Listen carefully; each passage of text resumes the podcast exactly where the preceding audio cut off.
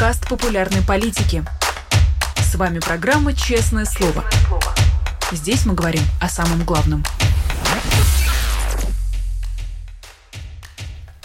Друзья, всем здравствуйте! Вы смотрите канал «Популярная политика». Это программа «Честное слово». Сегодня эфир проведу я, Александр Макашенец. И как только подключились, не забудьте поставить лайк. Не забудьте, что можно задавать вопросы в комментариях, подключаться к беседе, ведь для этого есть чат, если вы смотрите в онлайне. Но есть суперчат, где вы можете задавать платные вопросы. Эти вопросы я обязательно переадресую нашему сегодняшнему гостю. Это Александр Штефанов, блогер, историк, просветитель. Он с нами на связи. Александр, приветствую. Доброе утро. Александр, хотел, наверное, размяться, скажем так, с темы э, блогерской, э, которая, за которой, я уверен, ты в том числе э, следишь, а потом уже, может быть, перейдем к более каким-то таким серьезным темам, связанным и с историей, и с политикой напрямую. Ну вот, хотя уже кажется, что все с политикой связано, Сейчас происходит проверка, в том числе и налоговая проверка блогера Косенко за видео, где он бросает своего сына в снег. Сейчас мы видели большое количество наказаний участников голой вечеринки, они уже все повально извинились, и продолжается эта история, как мы видим а, на примере блогера Васио и, а, там, не знаю, на примере других каких-то участников этой вечеринки. Как бы ты этот процесс обозвал и почему он происходит? Ну, смотрите, есть, есть разные процессы, в том числе есть э, банальное раскулачивание блогеров, такое, мол, а, давайте проверим, платят ли они налоги. То есть государство просто еще деньги. И этот процесс уже идет, наверное, года полтора так точно. А, ну, тут все понятно, и даже как будто бы возмущаться нечему. Ну, типа, действительно, люди должны платить налоги, если они не платят налоги, нормально заставить их платить налоги, да, то есть, а, когда это идет особенно без какой-то жести, а просто к людям приходят и говорят, вот у вас по налогу, кажется, недоплачено. Ну, я недоплачиваю. Вот.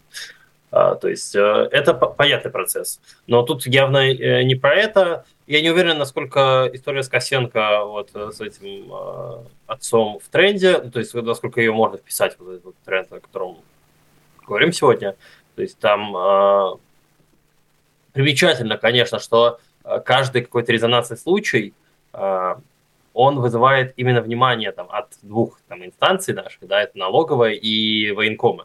Да, государство на самом деле немного расписывается о том, что ну, на самом деле оно не очень сильно контролирует всю, всю эту историю, а, оно не очень способно реально эффективно взимать налоги со всех граждан, проверять это э, взимание налоги, э, налогов. Э, оно реально не может проверить, что все граждане мужского пола стали на, вой- на воинский учет. Вот. Но вот те люди, кто засветились, вот тех мы проверим по требованию Екатерины Мизулиной. Это, конечно, интересно. Ну, а вообще ты понимаешь, э, есть ли какая-то цена прощения для этих э, блогеров, для знаменитостей, которые э, попали под раздачу? Потому что тоже Филипп Киркоров, он ездил к раненым в госпиталь, он заявлял, что он как бы к СВО относится положительно. Ну, понятно, что на Донбасс он не ездил, но тем не менее он очевидно высказывал свою лояльность. И как бы не очень понятно, какая, например, может быть у него цена прощения и есть ли она. Да не, ну его вроде про простили почти, сразу. Есть Z-патриоты, которые повозмущались чуть дольше, чем положено. Потому что важно понимать, что э, ну, про Филиппа Киркорова, когда мы говорим, мы говорим о голой вечеринке. Э, голая вечеринка, там разнонаправленные сигналы. Там был сигнал снизу от той части общества, которая поверила в Z-пропаганду. Э, Причем важно, что это там Z-пропаганда, Z-идеология, это же абсолютно вымышленный конструкт, потому что государство сказало, вот вам Z, ну причем как, оно вроде прям сразу напрямую не говорило, что используйте прям Z. Но государство не дало точно оформленной Z-идеологии. Z-идеология проросла снизу, потому что, ну, а как, а что делать? А что делать? Надо как-то поддерживать войну. Есть там 10-15% граждан, которые хотят ее поддерживать. А комплексной идеологии не дано. И тут обычно это классический консерватизм. Вот люди, которые этот консерватизм поддерживают, они, разумеется, выступили против голой вечеринки да, и им тут э, без разницы, на кого гнать, да, можно и на Филиппа Киркорова гнать, понятно. Плюс тут еще а, такой некий социальный антагонизм, мол, вот в стране тяжелая ситуация, а они там пируют и так далее, да, а, ну, их тут, короче, все под раздачу попали. При этом, когда государство начало разбор полетов, понятно, что Филиппа Киркорова сразу же отделили зерна от плевел, Филипп Киркоров через день встречается там с Песковым, обнимается, да, Филиппа Киркорова, да, убрали с Первого канала на новогоднее сетковещание, но как бы он был во второй, на, на втором канале, да, то есть он был на НТВ, э, э, значительную часть этого прайм-тайма новогоднего, ну, то есть, не знаю, ну, подняли рейтинги НТВ, ну, спасибо, да, как, что, что, что называется. Не, не очень серьезно. Мне кажется, что все-таки вот таких заведомо лояльных людей система не трогает. Ну и вообще есть ощущение, вот ты идеологию упомянул, что вот попытки Владимира Путина, Кремля, уж не знаю, кто конкретно за это отвечает, а, придумать идеологию, похоже на такую попытку, как будто бы собрать уже падающий самолет. А, не знаю, насколько, может быть, это wishful thinking некий, да, но, тем не менее, очевидно, что изначально система не была настроена на наличие какой-либо идеологии, а сейчас ее как-то на ходу пытаются, пытаются сообразить. Насколько это, на твой взгляд, реально в рамках российского общества? Ну, э, смотрите, э, понятно, что Кремль пытается просто изобрести, переизобрести, да, какой-то консерватизм, какой-то свой э, вариант консерватизма. Ну, каждый консерватизм, он друг на друга очень похож, но и в свое время, э, в свою очередь, немного уникален. Да? То есть это там поиск золотого века в прошлом, вот, э, классической э, э, догмой для консервативной идеологии, опора в том числе на религию, какую-то э, классическую для страны. Вот. Это известный рецепт. Э, идеология, э, консервативная идеология в Польше и России, конечно, отличаются, например, да, но в то же время очень похожи. Да. Тут э, много можно порассуждать. И понятно, что Кремль к этому был не готов. То есть к тому, что нужно какую-то идеологию там, предлагать части общества. И это вот как раз, как раз проблема вакуума, что люди, которые поддерживают войну, они поддерживают непонятно что. Ну, то есть они сами, каждый за свое что-то воюет. Каждый свое что-то предлагает, какие-то свои смыслы. Это э, какие-то свои смыслы. И, ну, это действительно не очень такая красивая ситуация, не очень э, конструктивная. Э, Кремль действительно к этому оказался не готов. И насколько получится, ну, мы не знаем. Ну, какую-то часть общества удастся убедить консерватизм. Ну, действительно так. Да. Сможет ли консерватизм стать государственной идеологией наподобие советской, там, коммунистической? Конечно, нет. нет. И я думаю, что кремлевских э, старцев даже цели такой не стоит. Ну, вот между тем, э, я тут э, посмотрел недавний выпуск Стаса как просто во ВКонтакте, где он новости, значит, комментирует уж не мог обойти, обойти его персону в рамках разговора с тобой, а, уж извини в этом смысле. Понятно, он там вначале поиронизировал, пошутил, поменял местами первые две буквы в э, имени, фамилии Билан, э, значит, э, и дальше перешел как будто бы к сути. Э, он сказал примерно следующее, но это практически цитата, что вот э, иск на миллиард рублей э, подали э, на Ивлееву, э, и что он говорит, задается вопросом, что дальше? Рейд на стриптиз-клуба, а завтра нужно будет платить за то, что я матерюсь в выпусках, удивляется Стас как просто, э, ну и резюмирует, что у нас эпоха нового макартизма сейчас а, происходит. Вот на твой взгляд, насколько для таких блогеров, как Стаса, как просто, вот сейчас такая для тех, кто находится в России, вроде как поддерживает российскую власть, но использует все-таки какие-то инструменты э, довольно современные, иногда провокационные, потому что у того же Тасаки просто мы знаем довольно много таких роликов, где как-то э, и э, гей-тематика обыгрывается, э, и все такое. А насколько для них вообще сейчас э, обрублены правила игры? То есть, собственно, из-за чего я говорю про эту вечеринку, потому что такое ощущение, что это для оставшихся блогеров тоже очень серьезное, напряженное такое событие, потому что непонятно, за что в следующий раз могут прихватить. Ну, я понимаю, почему Стас Васильев так высказался. У него просто есть банально, он на концерте выступал в э, трусах. Ну, то есть он э, прям есть видео, где он раздевается в ходе концерта и остается в э, одних плавках. Ну, то есть понятно, что интуитивно юридическая разница между этим действием и тем, что произошло на, на полуголой этой вечеринке, ну, непонятно. Да? И в целом важно понимать, что даже там, Z-ломы, независимые Z-ломы, у Стаса Васильева, судя по всему, есть какой-то уровень независимости, они, конечно, выступают за свободу слова. Ну, за какую-то, хотя бы для них, свободу слова. То есть э, им не хочется, чтобы государство контролировало, а, что и как они будут говорить. А, плюс, ну да, ты правильно отметил, что и гей-тематика у него часто есть в юморе его, и обыгрывает он это так довольно экстравагантно. Для консервативной общественности это может показаться даже оскорбительным. Да? Вот, благо как ВКонтакте, Рутуб никто не смотрит, а если начнут смотреть. Так что э, мне понятно его возмущение, и вполне себе нормально, да, знаете, замечание. Вот, вот, вот озвучил новый макартизм, ну, прикольную аналогию нашел, интересно, молодец, да. А вот. Насколько это похоже на макартизм, ну, не знаю, но действительно, э, опять же, консерватизм, он напрягает. Ну, вот, вот эта вот э, история, что если это часть новой идеологии, Потому что, опять же, может быть, может это случайный эксцесс. Вот, вот так вот совпало, что снизу было давление вот этих вот Z-патриотов, сверху нашлись какие-то органы, которые заинтересованы в том, чтобы все-таки часть этой вечеринки наказать, ну и что там пошло, поехало, и дальше такого не будет. Но в, этот, в эту случайность хорошо вписывается признание ЛГБТ-экстремистской э, группировкой, все, ну, короче, все осуждаем. Организации, да, извините. Все осуждаем, никаких это, занимайтесь э, санкционированным государственным сексом, санкционированным государственным посох. Вот. И рейды на гей-клубы в Москве тоже как бы сюда очень хорошо ложатся. И как будто бы все-таки какой-то тренд есть. А, как далеко он зайдет, я не знаю. То есть э, э, будут ли там рейды на обычные ночные клубы в Москве, где тоже много чего ужасного происходит, аморального и так далее, да? Будут ли там рейды на какие-то э, вечеринки, где люди, там, не знаю, какие-то сексуальные практики, может быть, даже гетеросексуальные, но практикуют, да, там, не знаю, люди, кинки-пати, вот это, вот это все, вот это вся, что с Запада пришло, все очень плохое, все очень осуждаем, просто интересно, будут ли рейды, да, мы не знаем. Пока в Москве десятки таких мест, а, насколько я понимаю, работают. А как будет дальше, ну, посмотрим.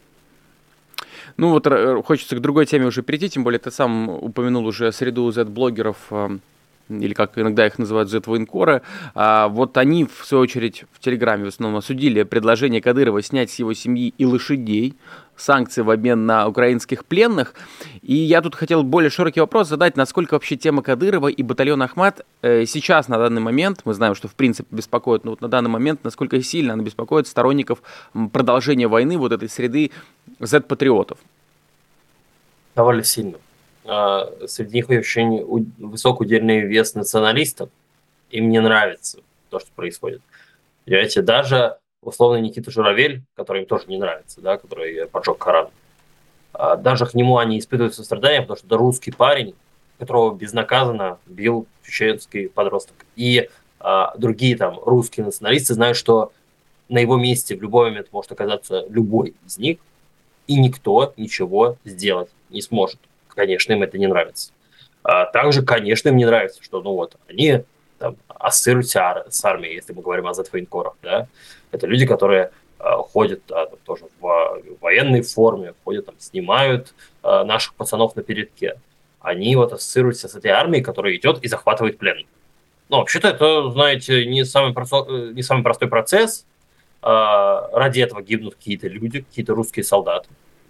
А, предполагается, что этих пленных будут менять на наших пленных, да, а тут приходит э, Рамзан Ахматович и говорит, ну, знаете, давайте санкции с коня снимем, и я вам отдам этих пленных. Ну, конечно, это, это прям плохо. И, конечно, возмущение было массовым. То есть э, реакции у Z-военкоров, у Z-ловов две. Это или пытаться сделать вид, что этого не происходит, ну, что называется, засали, или все-таки осудить. Ну, тут, а тут третьего и не дано, как это можно поддержать. А, ну вот я к чему, собственно, вопрос сам э, задал, потому что м, я знаю, что ты выступаешь против бойкота выборов этих и, наоборот, э, предлагаешь поддержать э, любых кандидатов, которые выступают плюс-минус против а, войны.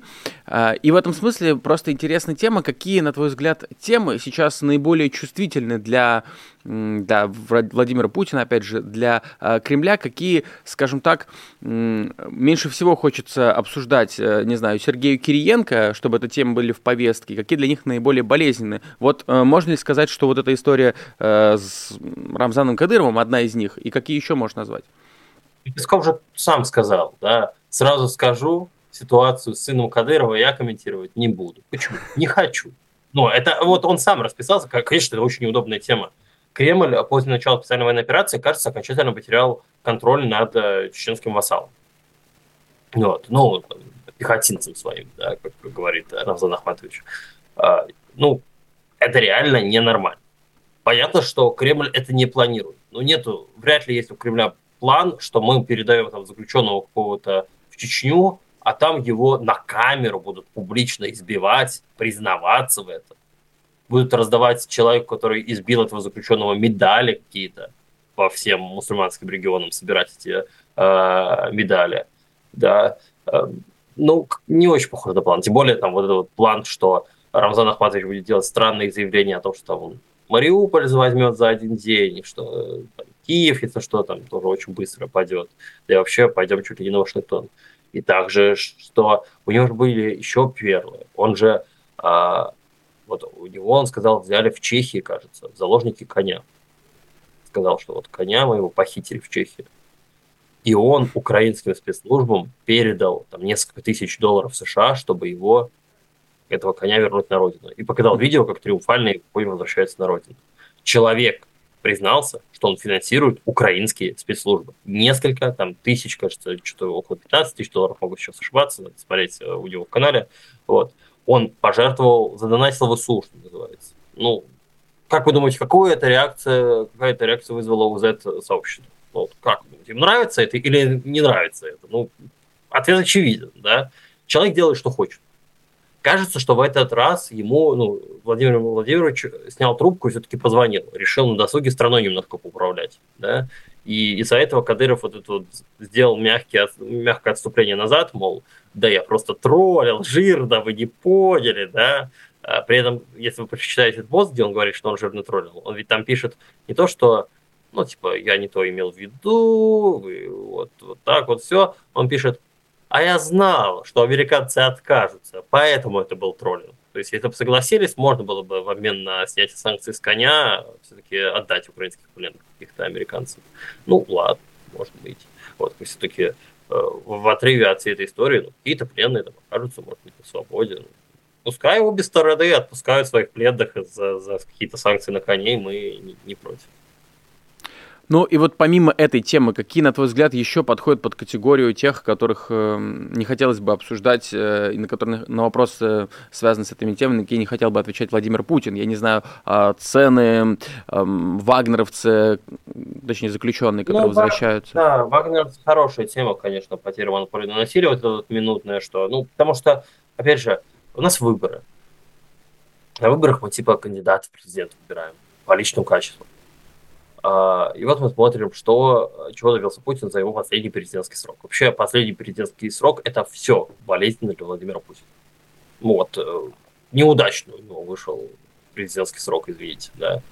А, начался с пенсионной реформы, а закончился, ну, мы видим, еще, еще не закончился, но вот, вот чем-то неприятным. Мятежом Вагнера, избиением Журавеля и так далее. Вопрос о СВО он на самом деле, если его правильно задать, он очень болезненный. Действительно ли план был такой? Кто отвечает за то, что вот СВО пошла не по плану? Касательно вагнеровцев, а вот Пригожин, он кто? Ему кто разрешил вербовать зэков? Кто создал вот эту вот систему альтернативной армии? Кто дал Пригожину ресурсы? Кто поставлял ему боеприпасы? По чьей протекции это происходило? Кто такой Пригожин? Пригожин это просто повар Путина. В властной вертикали он никто. Он не имел никаких прав. То есть это не министр обороны, это не какой-нибудь хотя бы командир дивизии. Нет, это никто, это друг Путина. Следовательно, как бы за мятеж и за его последствия ну, должен как минимум частично отвечать Владимир Путин. Сделал ли он что-нибудь, что похоже было на покаяние? Вот разбитых летчиков, например. Простите, Владимир Владимирович, может быть, в отставку идете, не знаю, что-то как-то нехорошо не, не хорошо у вас получается. Что-то вы что не строите, получается ЧВК Вагнер, который на Москву идет. Ну, как-то как некрасиво. Пускай, да, даже если там это говорит не демократическая, но там, не либеральная общественность, пускай, может, узнает вообще общественность есть вопросы. Вот, например, вспоминая наших друзей-националистов, вот людей, которые за русскую весну топят, вот был у нас герой такой русской весны Игорь Стрелков. Кстати, где он? Куда? Куда дели? Вот, вот что, что случилось? Символ русской весны. Человека восстание на Донбассе началось. Вот это вот героическое восстание. Вы куда его дели? Что, что с ним случилось? Тоже как бы вопрос такой интересный, да, на подумать, что называется. Вот. Конечно, много, много неудач очень в последнем сроке Владимира Владимировича Путина. Это худший его президентский срок, определенно. Да, прям хуже, наверное, не было. Вот. И если его взяться вот, комплексно оценивать, это жесть. Ну, это вот э, как, как, как это? Это вот, и, и если мы оцениваем это как работу какую-то, да, а, школьника, то это было бы неудовлетворительно однозначно. Вот. И избиратель, который оценивает работу президента, да, президента, действующий президент, ну, вот, откидываем 6 лет, смотрим. Нельзя смотреть. Поэтому будут откидывать на 30 лет. Будут вспоминать, что а вот в 98-м было так, а в 2010-м уже было так. Следовательно, ну, ну вы понимаете, собственно, дальше весь нарратив. Ну вот между тем красноречиво в этом плане и то, что происходит э, сейчас в Белгороде, как там э, усугубилась ситуация за последние, ну, наверное, месяц, можно сказать. Несколько ночей подряд в январе как раз город обстреливали, продолжают обстреливать. Ну, я периодически э, слышу такой тезис, что Белгород сейчас не является мирным городом. А, ну, наверняка с таким сталкивался. Вот как к этому относишься? Ну, смотрите, э, вообще, конечно, мирный город – это немножко такой пропагандистский конструкт. Э, мы бьем по мирным городам, они бьют по мирным городам. Понятно, что там разница очень размыта. Понятно, что Белгород – это не военный городок. Ну, то есть там не, не город, ну, знаете, типичное а, а определение, где есть действительно город, где вот преимущественно живут военные, там пенсионеры военные, ну, короче, понятно. А, понятно, что в Белгороде есть воинские части. Понятно, что где-то из э, окрестностей Белгорода мог, может работать артиллерия. Тоже это понятно. Вот. Но перестает ли быть военным преступлением обстрел этого города неизбирательным э, летальным оружием? Ну, наверное, не перестает. Извините, ну то есть это так работает. Как бы, а если мы будем э, раскидываться вот этими словами, это военный город, а это мирный город, вот это военный город, потому что там есть военный, поэтому туда можно бить. Ну, извините, в Украине 90% городов будут военными.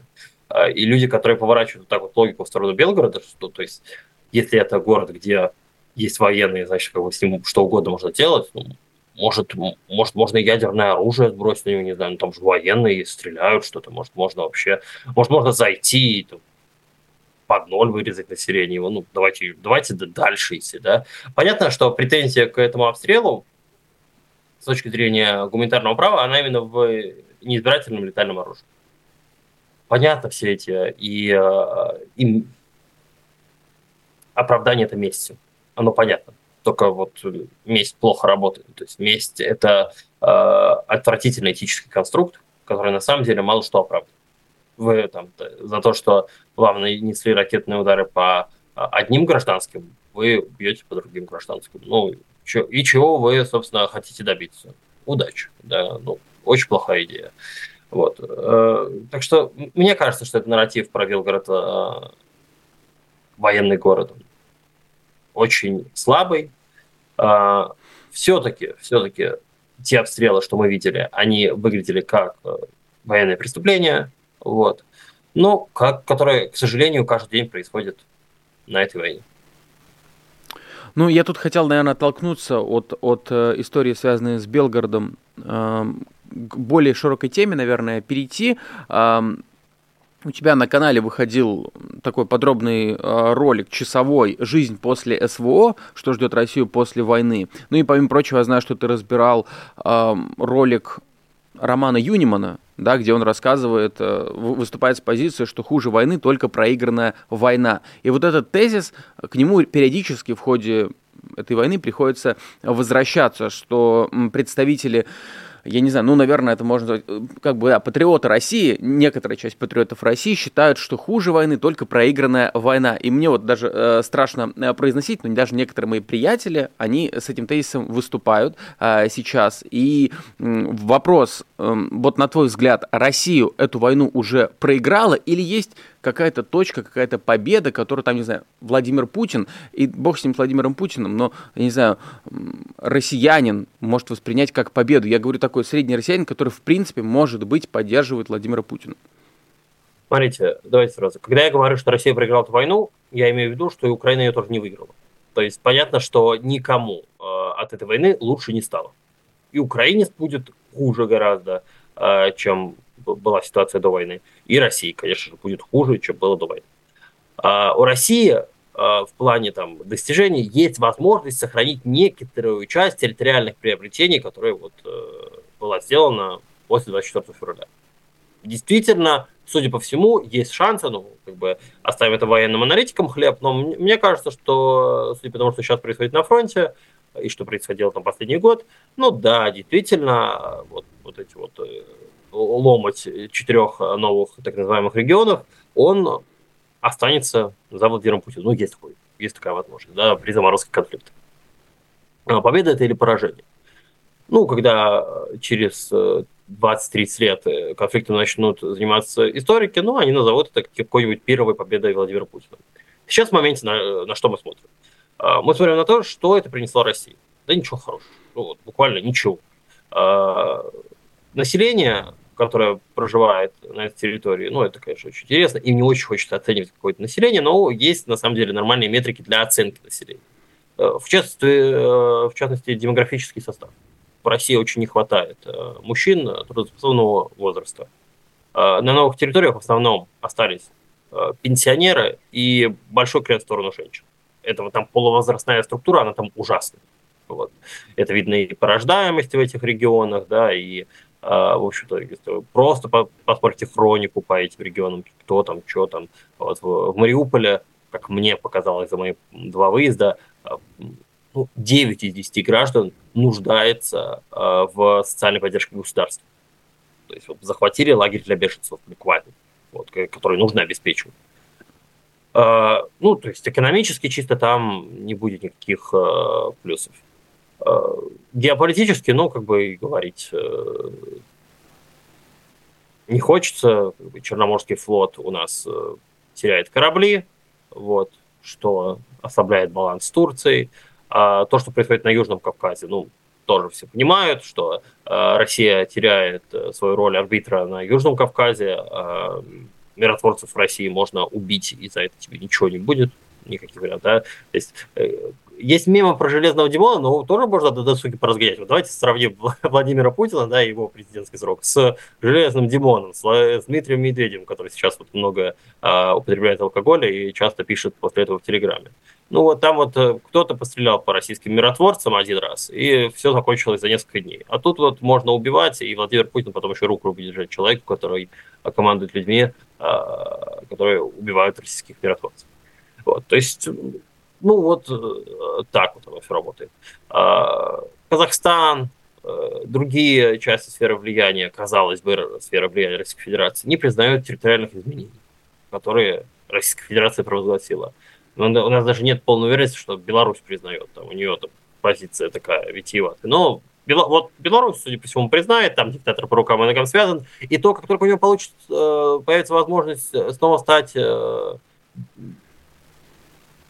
разновекторным, вот это вот нашему Александру Григорьевичу, он станет разновектором, он э, станет ориентироваться вновь и на запад, и на восток, и доить обе коровы. Он в этом плане э, довольно прагматичный политик. Вот. Ну, э, чего еще как бы, мы можем сказать? Мы можем сказать, что люди там умерли. Вот. Пошло несколько э, сотен тысяч мужиков на фронт, из них как минимум несколько десятков тысяч погибло. Хорошо это или плохо? По-моему, очевидно. За что они погибли? Что они получили? Вот. Какие-то природные ресурсы, которые там есть, действительно есть, да, это уголь, э, как бы очень э, скромная добыча. А сейчас угля в Донбассе идет, последние 8 лет она сильно падала, потому что некогда сбывать. Не потому что нельзя добывать, можно добывать, спокойно добывайте сколько, сколько надо, а потому что сбыть некуда. А, и Россия не очень хотела сбывать донбасский уголь, пока ДНР и ЛНР были вот это вот терра инкогнито, а потому что у России своего угля хватает. Его бы сбыть, да. И поэтому ДНР э, и ЛНР были вынуждены просить сбывать э, свои некоторые промышленные товары у украинского олигарха Рената Ахметова, например, да, ну, то есть, как бы, ну, вот такая, такой бизнес, ничего, ничего личного, вот. Э, Сланцевый газ, мы знаем, что он слишком дорогой, и Россия вообще не очень и он интересует, да, и из него ранее вышли западные компании еще а, до эскалации новой, они вышли из проектов по его добыче, потому что это дорого нерентабельно. Mm-hmm. Что? Вот за что? За что? Чтобы в НАТО не расширялось. Ну, видим, да, э, хорошо. Финляндия исторически нейтральная со времен Второй мировой войны. Мало того, что нейтральная. После Второй мировой войны Финляндия фактически находилась в сфере влияния Советского Союза. Вот тоже как бы э, немногие улавливают, но Финляндия это часть сферы влияния, жесткая часть сферы влияния Советского Союза. Вот. Э, что, что сейчас видим? Ну, вот это исторически нейтральная Финляндия, которая в первые дни войны, ведь даже э, там премьер-министр говорил, не надо спешить с вступлением в НАТО. Не, давайте, давайте сидеть, давайте без резких движений. Потому что, видимо, премьер-министр Финляндии думал, что там сейчас будет Киев за несколько дней, и, собственно, дальше они рыпнутся и получат себе такой же Хельсинки за несколько дней. А вон как получилось, да? А Швеция тоже, в общем-то, нейтральная страна, ну, тоже, судя по всему, будет членом НАТО. И, судя по всему, Украина, пусть неформально, но фактически будет частью военной инфраструктуры НАТО. Ну, то есть, э, да, ее, судя по всему, вариант не примут в ближайшее десятилетие, хотя по-разному может сложиться. Но военная инфраструктура вся будет завязана на НАТО, на поставки из НАТО. И армия будет оснащена по стандартам НАТО. Летальное вооружение в Украину поставляется натовское в ну, промышленных масштабах. Вот кто бы что ни говорил, вот, вот знаете, есть, есть пропаганда про накачивание оружием вот все эти 8 лет, украинцы начали поставлять летальное вооружение э, натовского образца за пару лет до войны и в очень малых количествах. Э, именно поставки летального вооружения это был такой э, непреодолимый барьер для западных стран. Э, они боялись провоцировать этим, но это не очень красиво, избирателям не очень нравится, что это мы летальное вооружение поставляем на Украину. Вот. И поставляли в основном там, нелетальную помощь для ВСО. Вот. А теперь поставляют летальное вооружение. И никого не, ничего не смущает. И вот вроде говорят, что сейчас будут поставлять самолеты э, натовские, и тоже никого ничего не смущает. Опять же, это не к тому, что это вот сейчас в войне все решает, и вот они получат какие-нибудь э, самолеты или танки, и сейчас ВСУ прорвутся. Это про то, вот как долгосрочно будет выглядеть этот процесс. Вот просто одна из целей – демилитаризация. Вот как будет идти эта демилитаризация? Ну, судя по всему, эта демилитаризация будет идти так, что через э, 10 лет Украина будет э, выглядеть как не знаю, новая Польша. Да? Поменьше, победнее, но все-таки именно в плане вооружения вот так оно будет выглядеть. Хорошо это или плохо для России? Но даже если... Я считаю, что России не нужно захватывать Украину, но если кто-то считает, что нужно, то это очень плохо для... Потому что потом будет сложнее захватить Украину. Вот такое вот. А, как бы денацификация, там можно как будто бы ограничиться тем, что Владимир Владимирович своих не бросает и своего родственника обменивает, ну, не кровного родственника, понятно, кума, обменивает на, на главарей э, главного нацбата Украины, Азова. Вот, вот, глав, символ вот, денацификации, это главный притча во языцах, вот, главный, э, главная цель э, российской пропаганды. Владимир Владимирович не имеет ничего против, он берет их, обменивает на своего, свой, своего человека. Вот. То есть берет mm-hmm. тоже личную ответственность вопрос о выборах. Кто это провел? Это вот как Владимир Владимирович вы допустили? Почему вашего кума меняют на на 50 человек, насколько я понимаю, если мы посмотрим там по этому. Или... Нет, на 150, извините. Вот. А, ну, интересно. А, Александр... Вот. Резюмируя, Россия действительно, резюмируя, Россия действительно а, ничего от этого конфликта не получит. Вот, а я как раз хочу резюмировать вопросом, вот насколько верно утверждение, что чем быстрее Россия закончит эту войну, тем лучше для самих россиян. Ну, конечно, это, это, это буквально вот тот тезис, который я отстаиваю, потому что если мы посмотрим на негативные последствия войны, они тем сильнее, чем дольше идет война. И в целом в Кремле это понимают. На самом деле, поэтому хочется соскочить, но им хочется соскочить на своих условиях. Да, то есть, э, и ну, это абсолютно верный тезис, на мой взгляд. Э, чем дольше, тем больше экономические последствия, тем больше мужиков на фронте умирает, тем э, дольше э, там более полумиллиона мужиков из экономики вырвано. А это же тоже очень болезненно. Сейчас главная проблема российского рынка труда – нехватка рабочей силы. А, кстати, где полмиллиона мужиков? Вот, вот где-то было, полмиллиона мужиков по стране ходило, теперь они там за 300 тысяч э, рублей в месяц, ну, от 200 до 300, калечатся и калечат. Умирают и убивают. Это вот кто придумал? Вот, бизнес-план экономический гениальный. Вот. Кто, что, что это такое? Как долго это будет продолжаться вообще? Вот с мобилизованными тоже интересно. Вот люди, нашлось 300 тысяч мужиков в России, которые поверили государству, подумали, ну, раз повестка пришла, надо прийти в военкомат. Это вот почему таких людей наказывают? Вот даже у лояльных э, э, запатриотов должен возникнуть вопрос. Вот они вот долго будут еще наказаны за то, что они поверили вам? Вот просто. Мы это понимаем, да? То есть э, есть вот это вот... Я помню, я ехал э, в такси с э, каким-то... Ну, и водитель, по крайней мере, рассказывал, что он служил в ВДВ, и вот когда ему пришла повестка, он говорит, ну, у меня сразу же естественная реакция, мол, э, не верь ментам, все, никаких, никаких, не, никаких, никуда не пойду, ничего не буду делать, а брат у него пошел, и, собственно, он рассказал, как он брату гуманитарку возил на фронт, потому что брата до сих пор не отпускают и не отпустят, судя по всему, да, как бы там есть э, очень ограниченное количество возможностей э, выехать с фронта. Вот, ну, интересно, да. Экономический портрет тоже понятно, что разрыв экономических связей, опять же, мы не знаем, насколько сильно они могут восстановиться, если война закончится. Ну вот, условно, а, можно ли будет когда-нибудь в ближайшей перспективе говорить о поставках газа в Европу снова? Вот, массовых промышленностей. Есть страны в Европе, которые уже готовы покупать газ. Да? Вот условно Венгрия, которая, понятно, тоже ревизионистское государство, тоже ему не, ей не очень нравятся границы, да, вот она готова покупать российский газ. Германия не готова, а это важнейший там потребитель. Но может быть пара электоральных циклов, в случае, если это будет мирный электоральный цикл, и вдруг там в Германии придут какие-то э, люди, популисты, которые скажут, знаете, нам не очень важно, что там какая-то война, Украина. У нас есть интерес наших избирателей, и в интересах наших избирателей получать дешевый газ. Кстати, вот он по трубе может идти. Мы тут две трубы строили. Давайте как бы, включим эту опцию. Вот. Есть такая вероятность? Конечно, есть. И она увеличивается после окончания войны. Вот. Чисто экономически чисто этически, а, геополитически, да, Россия сможет э, снять напряжение и распределить свои силы э, с Украины на другие направления, чтобы ну, вот не было вот такого, как, как то, что происходит на Южном Кавказе. Вот, ну, во, во всех смыслах а, окончание войны дает России плюсы.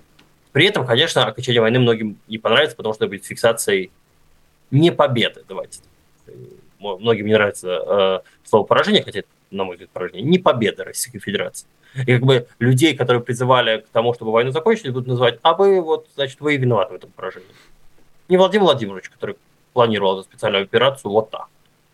Не армейское руководство, не вот э, другая политическая верхушка, э, не вообще люди, которые решили в итоге, да, у нас, простите, глава разведки на знаменитом заседании Совбеза там мялся, выглядел идиотом и говорил, да, ба, ба, я не понимаю, что происходит, да. Как бы, а почему так он себя повел? Сейчас мы понимаем, что на самом деле на том заседании Совбеза люди, которые повели себя как идиоты, это самые умные люди, да, то есть они что-то знали, они что-то подозревали. Вот. Может, надо было их послушать, Владимир Владимирович? Может быть, как-то как вы это рисковато поступили? Может, как-то надо советоваться иногда в стране, где провозглашена демократия? Ну, мы не знаем. Ну вот я хотел как раз мы в рамках эфира много поговорили с такой, разобрались с позиции, даже не с позиции, а разобрали аргументы, наверное, государственников, да, такая в случае, может быть, ну не так часто мы к этой позиции а, подходим, но мне кажется, подробно они поговорили, и хочется а, с другого края зайти, а, я не знаю, это, наверное, слева, можно сказать, э, э, вообще под другим углом посмотреть, это от деколонизации чуть под конец эфира поговорить. Я понимаю, что там обсуждать вот это э, разрезанные карты, связанные с тем, что там будет отдельно какое-то, не знаю, сибирское княжество после падения режима Путина и так далее. Ну, бессмысленно, это очень долго. Но вот ты как историк, как считаешь, насколько российская история нуждается в серьезном переосмыслении или исторической деколонизации, если так можно выразиться? А, нужен надежный национальный миф до того, как деконструировать имеющийся. Это важно понимать. Действительно, для государства очень важен национальный миф. Сегодня национальный миф построен на Великой Отечественной войне. я бы скорее на государственном уровне не взялся его деконструировать, потому что, ну, понятно, что любой миф на самом деле довольно легко деконструируется. До того, как появится альтернатива. А, альтернативы есть, в том числе демократический национальный миф, он, мне кажется, наиболее уверенно себя чувствовал и э, не так был бы хрупок. Вот. До этого момента сложно. И сложно сказать, насколько э, вот именно переосмысление истории будет э, на пользу России вот в, в этом конкретном вопросе. Э, но это произойдет рано или поздно. Тут просто естественный исторический процесс. То есть мы не, не, мы не можем выбирать, будет ли деконструирован миф о Великой Отечественной войне или не будет. Он будет деконструирован. Вот просто так, так это работает. Потому что понятно, что Великая Отечественная война – это национальный миф. А, в нем есть очень много правдивого, есть некоторые ложные вещи. И они будут постепенно разбираться. Вот. А, касательно деколонизации, в Российской Федерации сегодня есть а, ну, есть новые регионы, у которых, понятно, статус э, настолько силен, насколько сильны российские войска, которые стоят на границе этих регионов. Да, то есть это, ну, очень неуверенный, скажем так, статус. То есть сегодня сильны, завтра не сильны. Как Владимир Владимирович говорил во время своего обращения, э, связанного с специальной военной операцией, мол, лидерство в этой сфере переходит в военной сфере а из рук в руки, и мы не можем знать, что будет завтра. Ну вот тут можно также ответить. Есть Чечня, очень проблемный регион, очень проблемный регион, непонятно, что с ним будет после смерти Владимира Путина. Вот в остальном, надо сказать, что у Российской Федерации оснований для деколонизации или распада нет. Нет экономических оснований, а, нет э, даже этнических серьезных оснований, то есть есть несколько регионов, где этническое, а, ну, э, не русское а, население является большинством, но у них нет пока и судя по всему, не проглядывается серьезных намерений на сепарацию. Вот. Какая-то там федерализация, да, какие-то полномочия субъектов, все это возможно, все это, судя будет, но вот деколонизация, как рисуют твиттерские активисты, мне кажется, это бредом, мне кажется, что это невозможно, и более того, если бы вдруг это было возможно, это было бы ужасная трагедия для России. Да, вот я поэтому как раз э, не хотел даже обсуждать именно тему разрезанных карт, но тем не менее э, есть, э, скажем, среди сторонников идея, что российская история уже давно написана крайне колониально. А, например, есть Михаил Зыгорь, а, кстати, он у нас в эфире «Честного слова» не так давно был. А, не знаю, читал ли ты его недавнюю книгу? Как минимум, я знаю, что Ролик ты разбирал смотрел. его... У него... Да, разбирал видео по мотивам, по мотивам этой книги. Но вот что ты можешь сказать эм, по его, например, позиции? Это, это украинский национальный миф.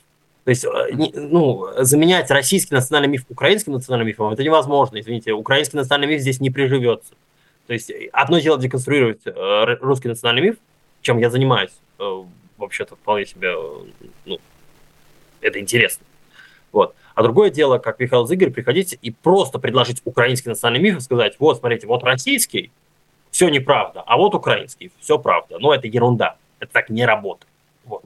А, это может произвести впечатление на очень ограниченный пул аудитории, в основном граждан не Российской Федерации. Вот, тут важно, граждан Украины. Зыгорь хочет работать на эту аудиторию, может работать на эту аудиторию. Но для, для россиян его э, нарратив, он не привлекателен совсем. Ну тогда я смотри, могу дать тебе даже идею для ролика, может быть тебе будет интересно. Я видел Докса, э, вы, выпустил ролик, э, в котором тоже разбирается э, мифы э, из учебников э, российской, из российских учебников по истории. Э, но там сказана была такая фраза, что колониальная политика России не осмыслялась ни в учебнике, ни на уровне политики государства. Сейчас мы видим повторение колониальных сюжетов. Вот э, что ты думаешь на этот счет? Мне, ну, то есть какие-то колониальные нарративы, конечно, просматриваются вот, вот в том, что сегодня, да, происходит. Конечно, есть такое, типа, отношение к Украине как к части империи, да, бывшей. Мы возвращаем. Ну, то есть, можем ли мы представить а можем, на самом деле, но э, не столь важно. То есть, условно, э, в 1812 году э, британцы сожгли там Вашингтон, Белый дом. Да? Тоже такая вот, вот это чистый колониализм тоже. То есть, вот наша бывшая колония, пришли, сожгли и нормально, все, все прекрасно. Вот. А, можно ли представить, что сегодня, конечно, Великобритания, там, э, король Чарльз у нас, Карл, а, сказал, ну, знаете, что-то США, зря они отделились, короче, давайте вперед. Ну, ладно, США, давайте там хотя бы Индию, которая там не так давно а, в исторической перспективе отделилась. Надо вернуть жемчужину британской короны в родную гавань. Понятно, что там это выглядит как шизофрения, здесь это еще свежие раны, и есть, есть, конечно, колониальные нарративы. Но ими все не ограничивается. То есть военные операции проводят страны и не на территории своих бывших колоний, насколько можно Украину назвать колонией, ну, в каком-то смысле можно определенно. Вот. А, то есть мы можем вспомнить и опыт военных операций США, которые просто их проводят иногда, кажется, просто чтобы показать, что они рулят этим миром. Да? То есть вот а, военная операция в Югославии, бывшей Югославии, а, она для США чисто прагматически, ну, никакого интереса у них не было. У них не было там ни экономического интереса, э, ни серьезного геополитического интереса просто вмешались, чтобы показать, а мы тут можем там геноциды останавливать, мы можем вообще теперь разруливать такие конфликты такого вопроса так, как мы хотим. Ладно, ну, продолжение ли это имперской политики США? Ну, кто-то это может назвать, мне кажется, что тут какие-то другие вещи играют роль. А во вторжении Путина в Украину тоже, конечно, есть масса факторов, и не только то, что Россия когда-то была тут империей. Ну и да, была. Ну, что, что теперь делать? Да, была Россия империей, да, Украина входила в ее состав. Да, в СССР это было э, формально государство Украины. Фактически, да, оно управлялось из Москвы. Вот так вот оно было. Что, что теперь Россия сделает? Уничтожится из-за того, что это было? Ну, вряд ли. Вот, осмыслить это прошлое, ну, оно и так осмысляется в какой-то мере. Вот, вот именно это, с этой частью осмысления, что да, вот были когда-то у нас части государства, которые сейчас в него не входят, а теперь это независимое государство. У меня, у меня нет с этим проблем. Да? Как говорил Александр Григорьевич Лукашенко, вспоминаем его второй раз этот разговор, а, вот он, он же как раз э, сказал, ну, может быть, Беларуси не было сто лет назад, а теперь она есть, и вам нужно с этим считаться. Вот это наш, кстати, главный союзник, партнер. Вот он вот так вот высказывался. И он сказал, что его очень похвалил за эту фразу а президент Казахстана такая, ему она тоже понравилась. Да? То есть понятно, что вот э, так хочется новым лидерам СНГ рассуждать, и они будут такие У них есть государство, и они эту государственность будут защищать. А Российской Федерации, как бы не хотелось, придется эту государственность уважать, потому что иначе это долгие кровавые войны, которых граждане Российской Федерации не хотят. И если мы живем хотя бы в формально демократичном обществе, мы должны слушать, чего хотят эти граждане Российской Федерации. Хотят ли русские войны? Нет, не хотят.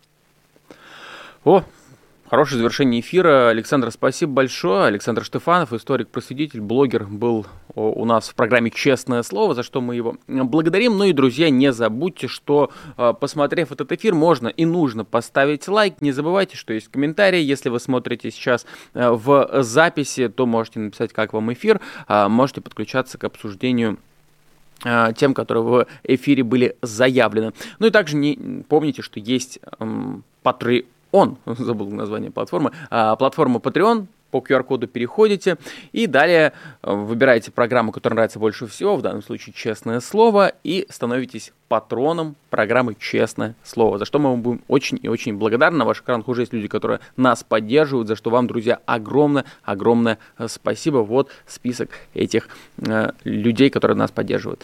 Ну что ж, на этом все. С вами был Александр Макашенец. Увидимся. Вы слушали подкаст «Популярные политики». Мы выходим на Apple Podcast, Google Podcast, Spotify и SoundCloud. А еще подписывайтесь на наш канал в YouTube.